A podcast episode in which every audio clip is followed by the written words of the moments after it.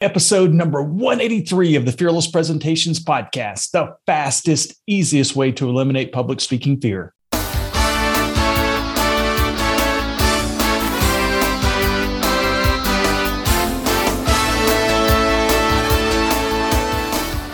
to absolutely eliminate public speaking fear? This podcast is the answer. Here's the guy who literally wrote the book on fearless presentations, Doug Staneart.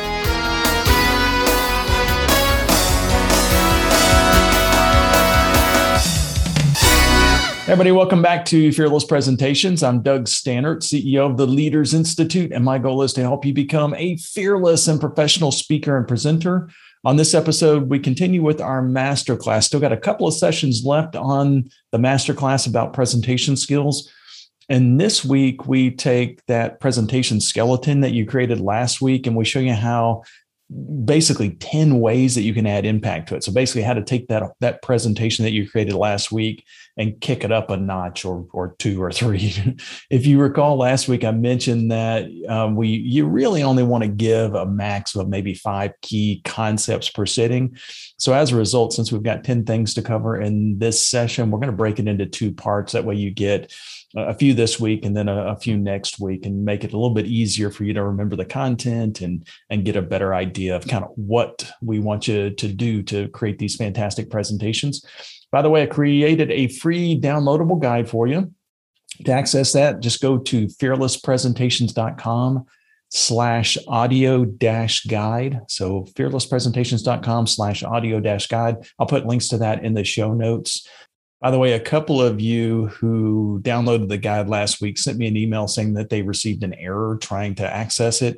Since we're updating this content for every session last week, apparently when we uploaded it, it created some type of an error. It only took us, you know, an hour or so to to kind of fix. But if you did download the the guide last week and you did get that error you can go back now just double click or just click that link that's in the the email that was sent to you and you should be able to get it no no problem. Uh, if you haven't yet subscribed to the podcast make sure and do that. Also rate the podcast leave me a review. Love seeing those seeing that feedback um, also, we have a number of in person fearless presentations classes coming up in the next couple of months. We've got classes coming up. The most the, the most imminent are the ones that are in Philadelphia, Miami, and Atlanta. Those are coming up within a very short period of time.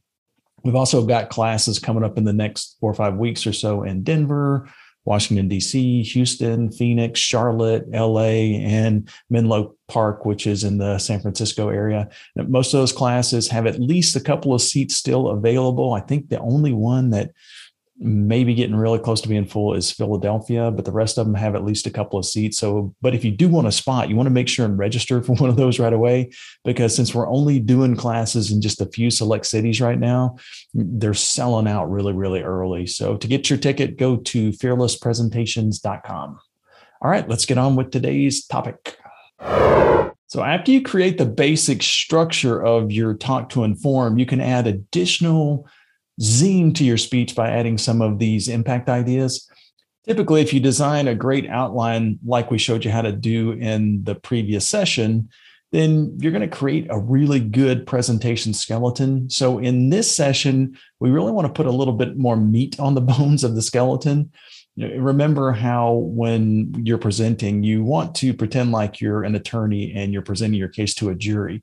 So these ideas just add a little bit more evidence to prove that each bullet point is true. And most often just one or two of these ideas added to each of the bullets will create a fantastic content that your audience will both enjoy and then also believe.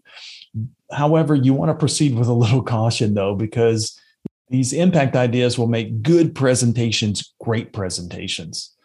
However, if you have a poorly designed presentation and add in these enhancers, then you're likely just going to make the presentation worse. So, if you have a good presentation centered around just a few key bullet points and then add a couple of enhancers under each bullet for reinforcement, then it's going to work really, really well. Um, however, if you have 50 slides pre prepared and you add in the same additional content, then it's likely going to make the presentation worse. So um, just kind of keep that in mind. Less is more in each one of these situations. All right. So the very first impact idea that we want to cover is that you can also add in an additional story or an additional example. Uh, when we created that presentation outline in the last session, I suggested that you add a story or an example to prove each one of those bullet points. That doesn't mean, though, that you can't add additional stories. And in fact, some of the most highly paid speakers on the planet like to use multiple stories to make their points. For instance, take a listen to this excerpt of a Brian Tracy speech on improving success. Thank you. I can't tell you how delighted I am to be here. I believe in this industry, I believe in life insurance, and I believe in you. I think that life insurance people are some of the finest people in the world, and I mean that from the bottom of my heart. I'm just delighted to be here with you.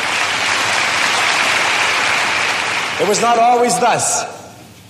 Many years ago, I had different ideas about life insurance when I was younger and foolish. Uh, and about seven years ago, a friend of mine took me out for lunch and introduced me to a life insurance agent who is here in the audience today. And he asked me a few questions, and uh, I gave him a few answers. And he called me up a few days later. He said, Why don't we get together for lunch again? So I thought that was pretty good. I could use a free lunch at that particular time of my life.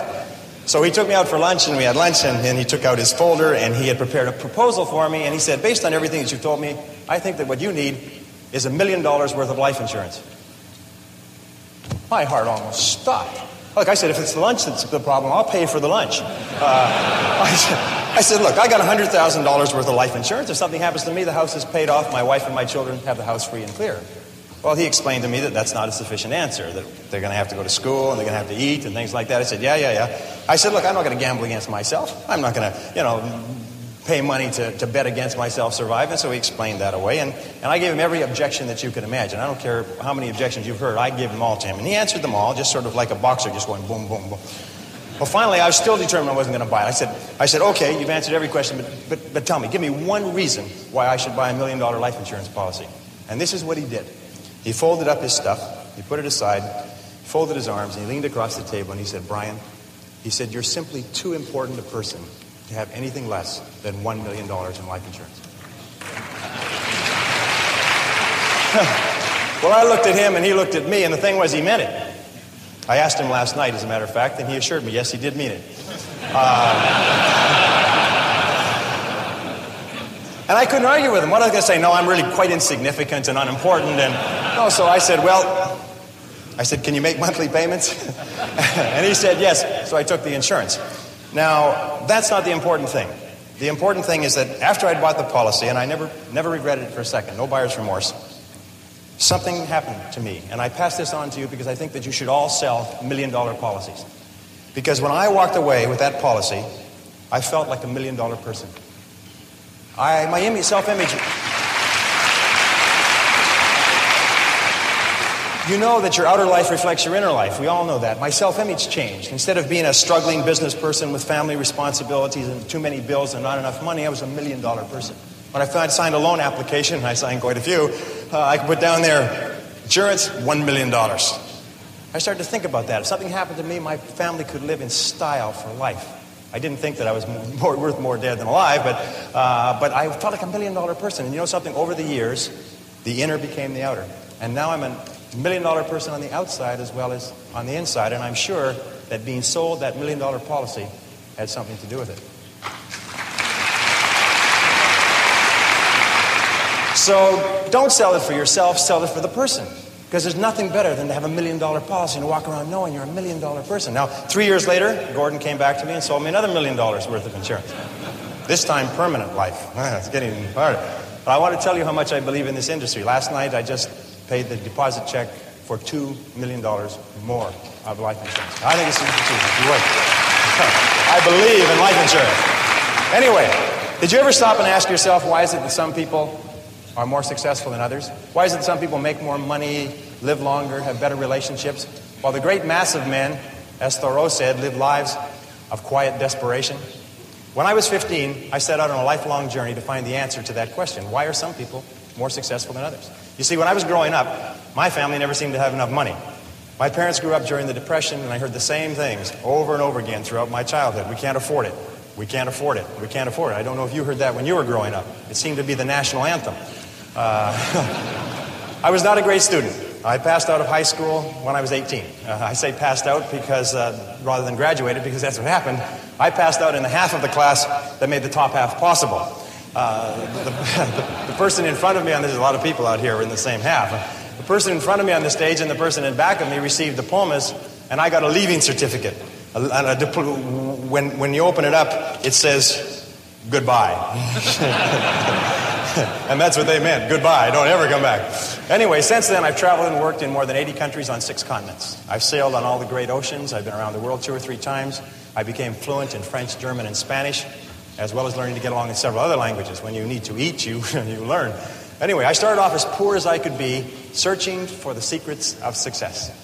And over the years, I've read and studied for over 30,000 hours in business, economics, psychology, philosophy, religion, metaphysics, and history to find the secrets of success. And I'm happy to say that I eventually found the answers I was looking for. Today, I live in a million dollar house on a golf course in Southern California, and I have business interests in nine countries. Today, I know and I've proven that success in any field, including this field, is as predictable as the sun rising in the east and setting in the west.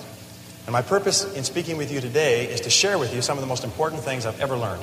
However, as Aristotle once said, you can't teach a person something that they don't already know.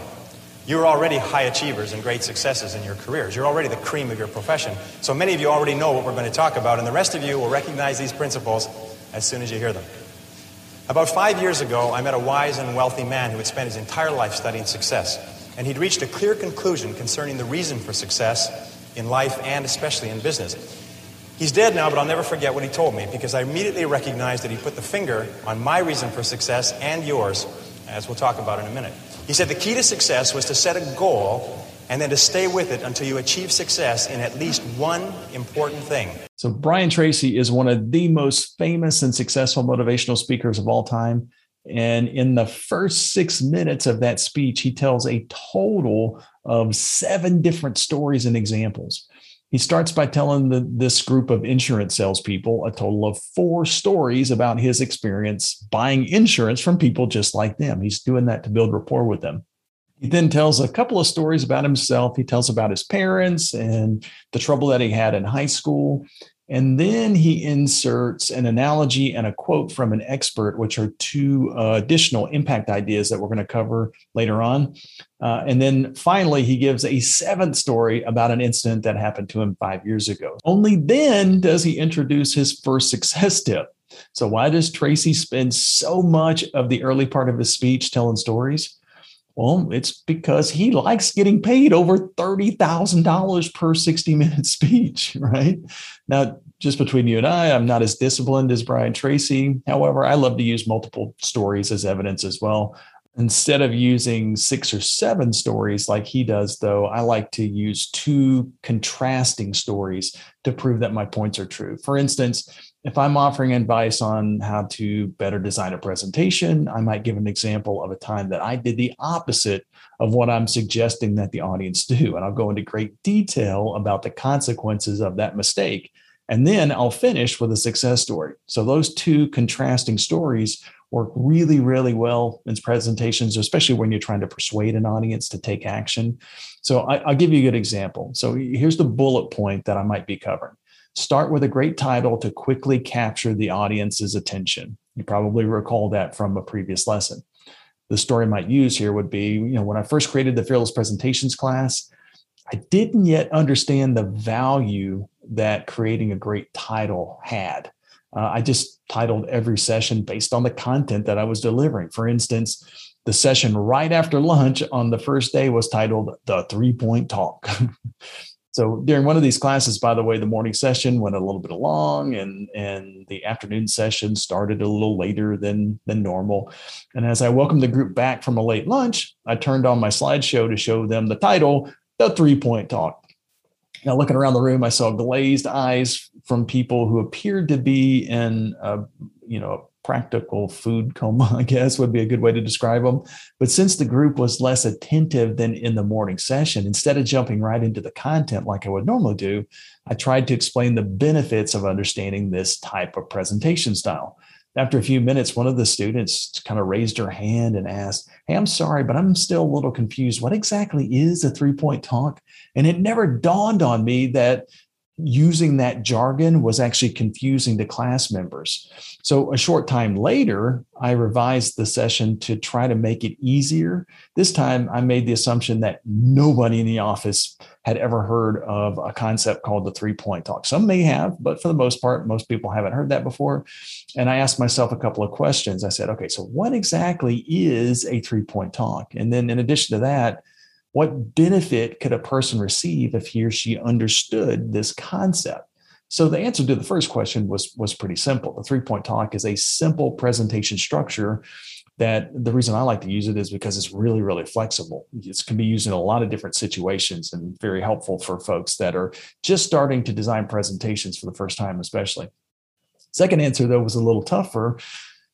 I mean, obviously, once I thought through it a little a, a little deeper though and started thinking like a class member it, it, kind of popped in my head pretty quickly because if somebody understands the concept of the three point talk they can design entire presentations in minutes versus hours or days.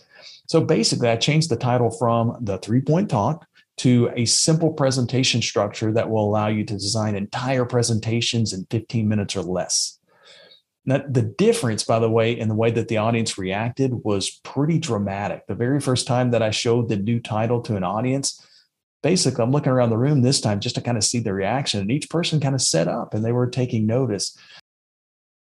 So basically, I used two different stories to further explain that particular bullet point. I used a story about how I kind of screwed up by not doing this thing or not doing this concept. And then I told a success story, sometime that I did use. Basically, I changed the title of that session and it became a, a positive experience for me. So, so I showed the negative and then the positive. So that particular technique is a really, really easy way for you to add in multiple stories under each bullet point, or at least under a couple of your bullet points, and use them in a way that helps you be more persuasive. Uh, the second impact idea is one called audience participation. And basically, what this does is it helps you gain consensus from your group. Uh, audience participation, by the way, is one of the most effective ways to make a good presentation into a stellar presentation. It's it's a fairly elite skill. Once you get really good at it, though, people will see you as being a fantastic, a great speaker. Uh, and by the way, the absolute best way that I have ever found to use audience participation is to just turn one of your bullet points into an opinion asking question, basically a question that asks an opinion of the audience. The reason why we say opinion asking is because everybody's got one and as long as they give you an opinion they've succeeded and they've helped you helped you prove your point which is really really cool. So basically you ask the audience to explain your bullet point. So this technique is really simple if you have a well developed bullet point that includes a result that your audience wants. Uh, for instance, let's use one of the titles that we created earlier, along with a few bullet points related to the title. So, if you recall, uh, in the previous session, we, we focused on a title called um, By Focusing on Repeat Business This Year, we will increase revenue by $200,000 and commissions, sales commissions, by 25,000. So the bullet points that a person might cover to explain that title or to to give content for that title might be bullet point number 1 is it's easier to sell to happy customers than to find new customers who will buy from you. Bullet point number two, we generate more profit per contract when we sell to existing customers. And then bullet point number three might be we've identified 300 customers who haven't bought from us in over two years. If we can get just one sixth of those people to buy again, we can generate the $25,000 in commission. So we can turn just about any of those bullet points into questions. The reason why we're kind of focusing on questions that are what I call well developed is that a lot of times people will just put kind of two word bullet points up there. So let's say that instead of having my first bullet point be it's easier to sell to happy customers than to find new customers who will buy from us. Instead, I just kind of shortened that down or abbreviated that to easier to sell. Right. It's going to be very, very difficult to make a question out of the three words easier to sell. It's going to be very challenging. However, it's easier to sell to happy customers than to find new customers who will buy. We could basically just just put um, a question mark at the end of that and ask it instead of telling it. Uh, like for instance, we could ask, so why do you think it would be easier to sell to previous customers than to generate an entirely new customer? The group could give me a number of different potential answers, and each one would be correct. They could say, well, the trust level is higher with repeat customers. Uh, it, it could be that it lowers the risk for the customer, so they're more willing to buy. Could be that the customer already has their buying procedures in place. So if they've got to go through a bunch of con- contractual challenges and stuff like that, if they've already done that once, it becomes easier the second time. Could be that we use a similar contract that has already been approved by the higher ups in that organization. So basically, the, the presenter, just by asking that question, is turning the tables on the participants. Instead of the presenter proving to the audience that the statement is true, now the audience is proving the statement to the presenter. so now, although I only suggest asking a question like that maybe once an entire speech, just as an example, we can show you how you can make questions out of the other two bullet points as well. So the speaker could say, So, why do you think we can make more profit with repeat customers than new customers out of the second bullet point? The third one might be a little harder. If if we we could ask something like, if we had a list of past customers who hadn't bought from us in a while, what could we do to get a few of them to buy from us again? So that that one takes a little bit more finagling just because of the way that the, the bullet point was worded. And so sometimes you might have to get a little creative to turn your bullet points into a question but the and the technique doesn't work 100% of the time but it does work very consistently. So i would encourage you to to give that a shot the next time you're designing a presentation. Design a really good bullet point and then try to turn at least one of those bullet points into a question to get the audience to participate with you. Uh, by the way for details on additional ways to add audience participation to your speech, you can check out our blog post on fearlesspresentations.com called Nine Reliable Ways to Use Audience Participation. And if you download the audio guide, we'll, we'll put a link to that. Uh, if you haven't downloaded the audio guide, basically all you really have to do is go to fearlesspresentations.com and in the search bar, just type in nine reliable ways to use audience participation, and it's going to come right up. So the third impact idea is analogies. And we, what we say about analogies is they add sizzle to your presentation. Um, I like to think of myself as a pretty good speaker and writer, but I always hated English class in high school and college, though, because I, I mean, I always got confused between what the heck was a metaphor and what was a simile and what was an analogy to me, they all seem really, really similar. And, I, and just so you know, if I didn't actually look this up, I still probably wouldn't know the difference between those three things. However, these often confused parts of speech are what I call the secret sauce to a great presentation. If you use them the right way, these items will be like adding the perfect piece of jewelry to a formal dress. They just basically take a speech that's already pretty good and make it exceptional. So if you're like me and these different parts of speech are a little confusing, let me give you a quick little overview. The first one is a simile. That's a figure of speech comparing two unlike things that are often introduced by like or as, you know. So a few examples might be um, her stare was as cold as ice or when he's angry he's as fierce as a tiger or the that department is like a teenager doing chores you know, those are similes. It's just a quick little comparison where you're comparing one thing to another. A metaphor, though, is a figure of speech in which a word or phrase literally denoting one kind of an object or idea is used in place of another to suggest a likeness. For example, you could say something like, her icy stare said it all, or he is a tiger when he's angry their teenager work ethic rarely accomplishes anything. So it's very similar, but you're not using the like, right? Uh, an analogy is the one that's more commonly used, especially in presentations. That's a comparison of two otherwise unlike things based on resemblance of a particular aspect with an analogy, one aspect of the two items are, are being compared, but there's often a logical inference that the other aspects are also similar. So analogies tend to be more complicated than similes or, or metaphors. So here are the same three examples used as analogies. So the first one is when I say something inappropriate, my wife is like a submarine. Her eyes shoot out a sonar like signal. It bounces off my hard head, and later I can expect a torpedo incoming. Number two, he's kind of like a volcano. Most of the time, he's calm and mild mannered, but when he gets angry, he erupts.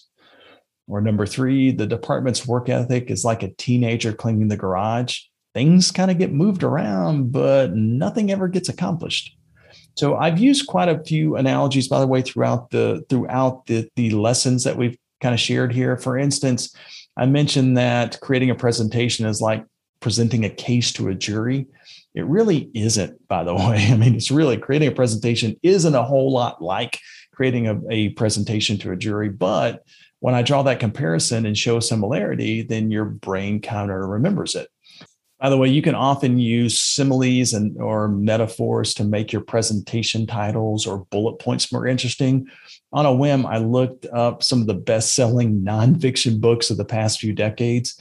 Three of the top five actually use this particular technique. Uh, the number two book was it's called In Cold Blood by Truman Capote. Now, obviously, the criminal who the book is about has blood that is the exact same temperature or very close anyway to uh, the temperature of my blood, right? So the title is really a metaphor. He doesn't really have cold blood. Um, the title creates an emotion in the reader, though. Um, the number three book is by Maya Angelou, and it's it's her autobiography called "I Know Why the Caged Bird Sings." So Angelou is creating an analogy, but an, an analogy between her tough childhood and a caged bird.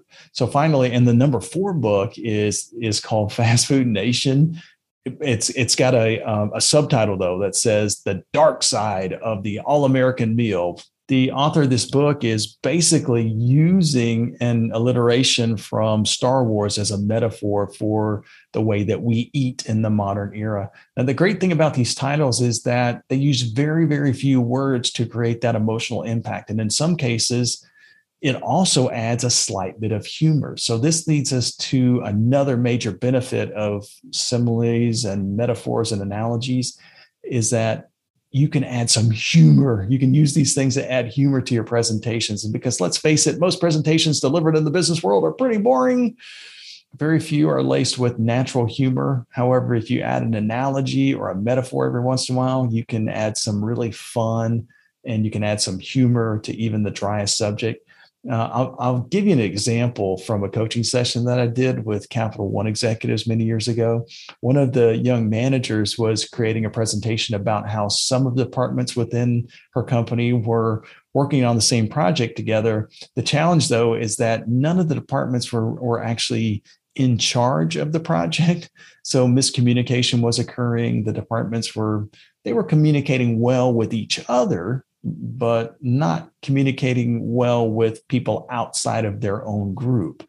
And it caused some some serious challenges. So she said that this communication challenge was kind of like um, sharing a, a, single bank account with her boyfriend.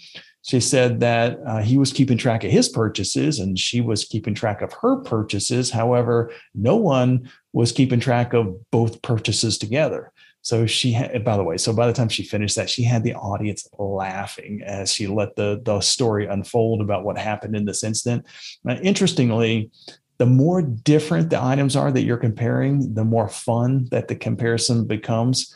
So this story is funny because the department's doing a project together is in no way like a boyfriend and girlfriend moving in together, right? And that and the story in and of itself, you know, made the the whole concept pretty funny. So I would encourage you to add in at least one, maybe a couple different analogies into your presentation. It'll make your, your entire presentation a little bit more humorous and a little bit more fun. So the next impact idea is uh, anecdotes, and, and short anecdotes can be used as a, another way to kind of add some humor, but it also gets your audience to think differently about a concept. Uh, and this is where a lot of times folks will kind of ask me, okay, Doug, well, what the heck is the difference between an anecdote and a story? And in reality, really nothing. an anecdote is a story, a story is an anecdote. They, they can be used as synonyms. However, when I'm using the terms here, when I'm explaining these things to you, I'm actually using them as two different types of the same story. Uh, for instance, when I use the term story or an example, I'm trying to get you to remember something from your own experience. So when you access a memory and then relay that memory in a speech, it's going to help you reduce your nervousness. It's going to help you build rapport with your audience. So it's really fun and easy. When I use the term anecdote, though, I'm referring to stories, in some cases, fictional stories, where you are not an active participant. So these types of stories take, um, it, it really takes more practice to be able to deliver them well. They also require you to kind of memorize a narrative. And, and that's why I don't have people start their presentations by inserting anecdotes right away. Typically, if you start with the personal stories, because they're easier to recall and, and to deliver, and then add the anecdotes in occasionally to add humor to get your audience to see the concepts from a different perspective. It typically works really, really well. So, for instance, let's say that one of my clients tells me how she stood up in front of over 1,000 people at a convention and, and just mesmerized the crowd for 20 minutes using the presentation that she delivered in, in my class. So, if I tell her story on her behalf, so I'm giving details about what happened to her. I'm basically telling an anecdote. I, I wasn't in the meeting room with the thousand people. And by the way, that type of recitation is more challenging because I don't really have the memory of the actual speech to, to pull from. So I'll likely need to practice quite a few times before trying to tell that anecdote in front of my audience. However, if I just tell the audience about the conversation, that I had with the client where she told me about the speech, that's a personal story. It's much easier to remember. Such much easier for me to remember because I just play the videotape in my head of that conversation and then just recite back to the audience what I remember. It takes much less practice to do it that way. Uh, by the way, I'm not a big fan of telling random jokes in speeches it has the potential to kind of backfire on you. However, funny anecdotes that make a point are re, are very, very, very useful. Um, the good news today is that you can pretty much just type the words funny story about and then insert a keyword from your bullet point if you just paste that into Google or type that into Google, you're going to find something. Mm. And once you find a funny anecdote, just make sure to tie it back into the point that you're making and give credit to the author, by the way. Uh, for instance, I, just as a, an example, I typed in the words funny public speaking failures and I found this gem. This is from a guy named Lee Rogers. And, and basically, Lee mentioned that while traveling with a, a sister city chamber of commerce business exchange group in Japan, he was asked to speak after breakfast about marketing in the United States. And he saw this as an opportunity to really show off his language skills. And so he asked his interpreter how to pronounce the words on a couple of distant signs that were that were on the side of the wall. Uh, one said ladies and one said gentlemen. And after practicing to himself, he, he began the speech with good morning, ladies and gentlemen in Japanese. And it got quite a reaction from the audience. Uh, so he delivered his killer 20 minutes of marketing wisdom and set down to generous applause. They really liked him. And he was quite pleased with himself. And it was only later did he realize how strange his greeting really was, because one of the hosts gently inquired why he had started the talk with good morning, toilets, and urinals.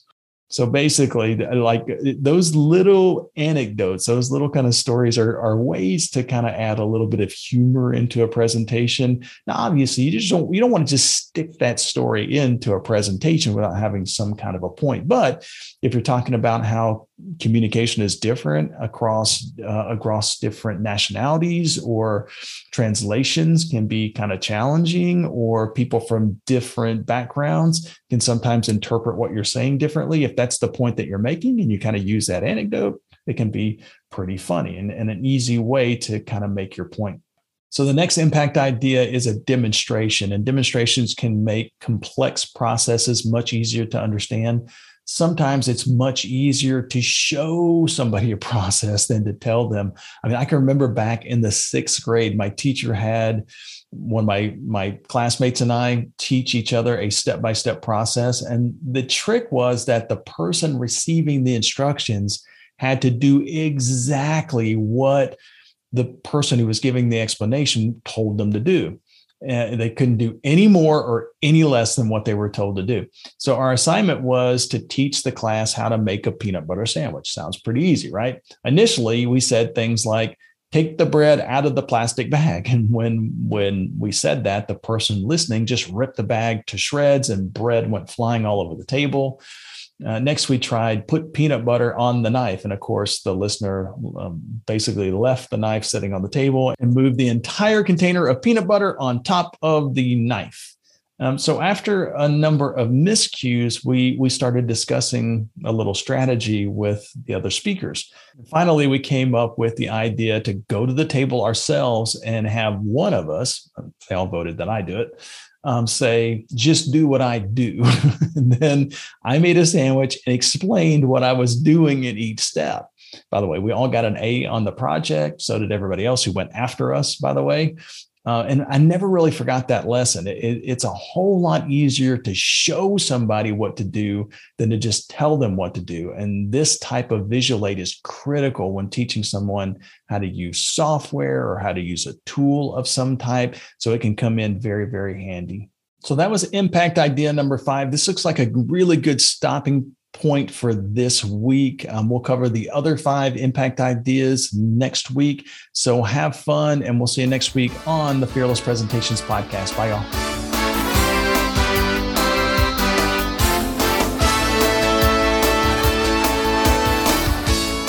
Subscribe to this podcast for new public speaking secrets each week.